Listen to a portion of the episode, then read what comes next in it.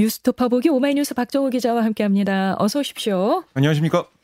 윤석열 대통령 부부의 나토 정상회의 참석을 위한 스페인 마드리드 일정에 대통령실 인사비서관 부인이 동행한 것으로 알려지면서 비선 논란이 불거졌습니다.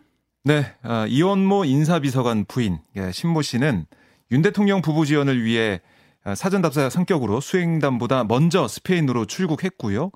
나토 행사를 마친 이후 이 대통령 전용기로 대통령 부부 뭐 수행단 취재진과 함께 귀국을 했습니다. 이에 대해 민주당 우상호 비대위원장은 대통령실이 이 해당 인물은 민간인 자원봉사자라고 밝힌 것을 두고 최순실 씨가 박근혜 전 대통령으로부터 무슨 보수를 받았는가? 아, 그런데 국정농단이 생겼다. 지인을 대동하고 다니는 것에 대해 문제의식이 없는 영부인은 국가적인 문제가 될 수 있다라고 비판을 했고요. 김의겸 의원도 SNS를 통해서 국정농단 때 박근혜 전 대통령이 최순실 씨는 민간인 자원봉사자라고 했다면 아무 문제가 되지 않았겠는가라며 국정농단이 벌어지고 있다. 엉뚱한 궤변은 듣고 싶지 않다라고 주장을 했습니다. 아, 그리고 이제 국정조사를 벌여야 한다라는 주장도 나왔는데요. 강훈식 의원은 민간인이 단순 동행이 아닌 사전답사를 다녀오고 선발대로 출발했다고 한다면서 비선 실세의 분노에 대통령을 탄핵한 게 불과 5년 전이다. 명백한 국기문란 사건으로 좌시할 수 없어 국정조사를 요구한다. 이렇게 강조를 했습니다. 네, 대통령실은 이번 논란에 대해서 어떤 입장을 보이고 있습니까? 네, 신 씨는 기타 수행원 신분으로 모든 행정적 절차를 적법하게 거쳤다. 출장에 필수적인 항공편과 숙소를 지원했지만 수행원 신분인데다 별도의 보수를 받지 않은 만큼 특혜나 이해 충돌의 여지가 전혀 없다라고 밝혔고요. 또 신 씨가 전체 일정을 기획하고 지원했을 뿐이고 아, 김여사를 수행하거나 아, 김 여사 일정으로 간 게 아니고 인사비서관의 부인이어서 간 게 아니라 오랫동안 해외 체류하면서 해외 경험이 풍부하고 영어에 능통하고 국제교류 행사 기획 주관도 했다라고 설명을 했습니다. 아, 그러면서도 대통령 부부와 오랜 인연이 있다. 그 오랜 인연을 통해 대통령 부부의 의중을 잘 이해할 수 있다고 생각하고 그런 것들을 행사에 반영시킬 수 있는 분이라고 판단했다라고 설명을 했는데요. 네. 아, 한겨레가 신 씨가 윤 대통령 지인인 유명 한방의료재단 이사장의 딸이고 윤 대통령이 이원모 비서관과 신 씨를 중매했다라고 보도하기도 했습니다. 네. 아, 또 이 신 씨와 신 씨 어머니가 지난 대선 국면에서 아, 이윤 대통령에게 각각 아, 천만 원의 정치 후원금을 낸 것으로 알려졌습니다. 이게 합하면 2천만 원이죠. 대통령실은 민간인 신분으로 나토 일정을 수행한 이런 것에 대한 지적에 대해서도 민간인 신분인 것은 맞다. 다만 민간인이기 때문에 기타 수행원 자격으로 간 거고 주치의나 일부 통역도 기타 수행원이다.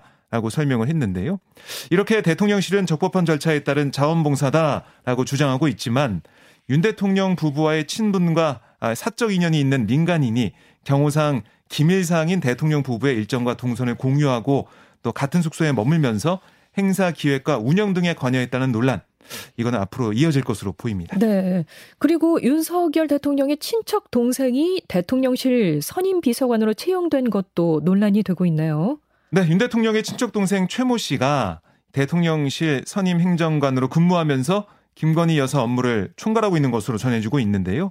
앞서 말씀드린 대로 인사비서관 배우자가 윤 대통령 부부의 나토 정상회의 참석에 동행한 사실에 이어서 이 지인 채용이 뭐 사실 추가로 드러나면서 논란이 커지고 있는데요.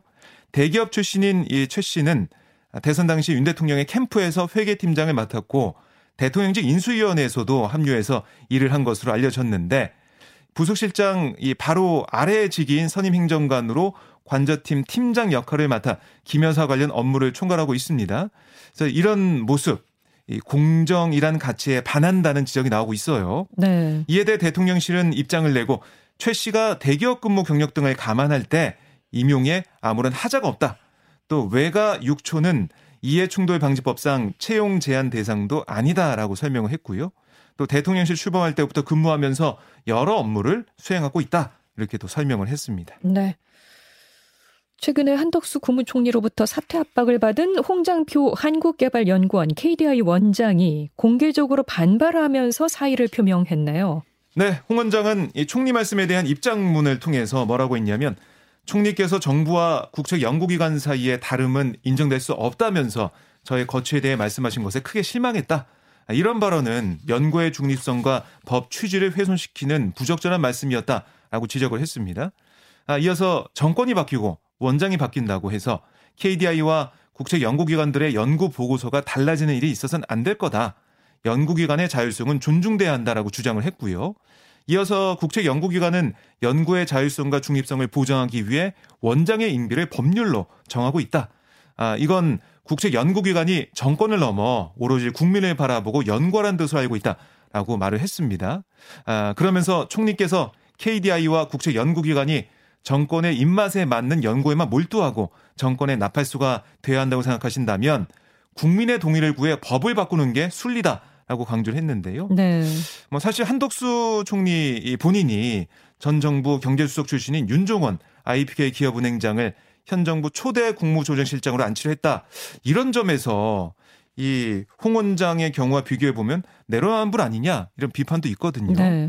거기다가 임기가 보장된 기관장들의 진퇴 문제를 거론하는 것 자체가 아, 문제가 있다라는 목소리도 있습니다. 결국 이게 계속 반복되고 있어요. 그러니까 그렇죠. 기관장 임기를 두고 정권 교체기마다 소모적 논쟁이 이어지고 있는데 이걸 끝내기 위해서 여야가 기관장들과 대통령 간 임기 불일치를 해소할 법적 장치를 마련해야 한다. 아, 이런 얘기도 나오고 있습니다.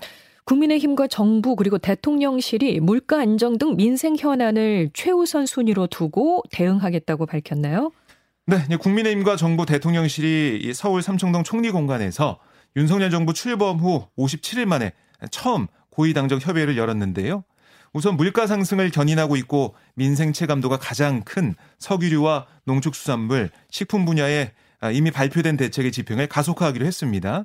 그러니까 지난달 중순 정부가 유류세 인하폭 확대, 또 하반기 대중교통 신용카드 소득 공제율 80%로 인상, 전기요금, 가스요금 인상 최소와 공공요금 동결 기조 유지 이런 내용을 담아 아, 발표한 민생 물가 안정 대책을 좀 속도감 있게 추진하겠다는 거고요. 8월 중 추석 민생 대책을 선제적으로 마련하는 등 이 추가 민생 안정 방안도 조속히 추진하기로 했습니다. 네. 아울러 앞으로 매달 정례적으로 고위 당정 협의회도 열기로 약속을 했습니다. 네. 그리고 더불어민주당도 유류세 지원법을 비롯한 7대 긴급 민생 입법을 선정했죠. 네, 유류세 지원법의 경우를 보면 대통령령으로 조정할 수 있는 이 교통, 에너지, 환경세 세율을 현행 30%에서 70%로 늘릴 수 있도록 개정한다. 아, 이런 얘기고요. 근로자 밥값 지원법도 있었는데 비과세 식사대 한도를 월 10만 원에서 20만 원을 올리는 이 법안이고 아, 금리 폭리 방지법 이건 은행이 이자율 산정 방식과 근거를 투명하게 설명하도록 하는 내용을 대통령령이 아닌 법률로 규정하도록 하는 그런 법안입니다. 네. 아울러 사회적 약자 보호 법안으로는 이 안전 운임제 일몰제를 폐지하도록 하는 화물자동차 운수사업법 개정안, 또 납품, 납품 단가 연동제 도입을 위한 아, 대기업 중소기업 상생협력 촉진법 개정안, 교통약자 이동편의 증진법인 교통약자법 개정안이 선정됐는데요. 뭐 이렇게 여야가 아, 사실 고물가에 고통받는 민생 문제 해결을 강조하고 있고 법안 얘기도 하고 있지만 아직 합의하지 못한 상임위 배분 같은 네, 그러니까 국회 네. 원구성 협상부터 마무리해야 국회가 열려서 법안 심의도 하고 법안도 바꾸고 이렇게 하는 거거든요. 앞으로 이제 여야가 빨리 국회부터 열어라 이런 음. 목소리는 더 커질 것으로 보입니다. 네. 자, 민주당이 전당대회 룰을 둘러싼 내부 갈등을 촉발했던 비상대책위원회 수정안 상당 부분 철회됐다고요? 네, 민주당은 어제 오전 당무위원회를 열어서 당대표 예비 경선에서 일반 여론조사 30%를 반영하기로 한 이 전당대회 준비위원회 안을 그대로 의결했는데요. 다만 비대위 의견을 반영해서 최고위원 예비 경선에 대해서는 중앙위원회 100%로 이 컷오프하는 것으로 뭐 이게 수정을 했습니다. 아, 또 비대위가 최고위원 선거에서 도입하려 한 이 권역별 투표 제도도 비대위 회의를 통해 처리가 됐는데요. 당대표 예비 경선 뭐 이거는 전준희 의견대로 여론조사 30%를 포함하되 최고위원 예비 경선에는 비대위 의견대로 여론조사를 하지 않는 방식으로 타협점을 찾은 셈입니다. 그러니까 물리적으로 최고위원 후보 15명으로 여론조사를 돌려 8명으로 압축하는 게 힘든 부분도 있고 변별력 문제도 있다. 이게 뭐 당의 설명인데요.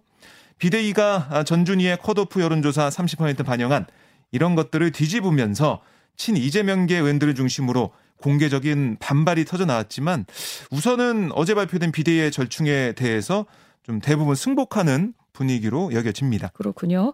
그런데 당무위에서는 박지원 전 공동 비대위원장의 출마 자격과 관련한 논의도 있었군요. 네. 앞서 이제 비대위는 박 전 위원장의 출마 자격과 관련해서 예외를 인정할 불가피한 사유를 발견하지 못했다.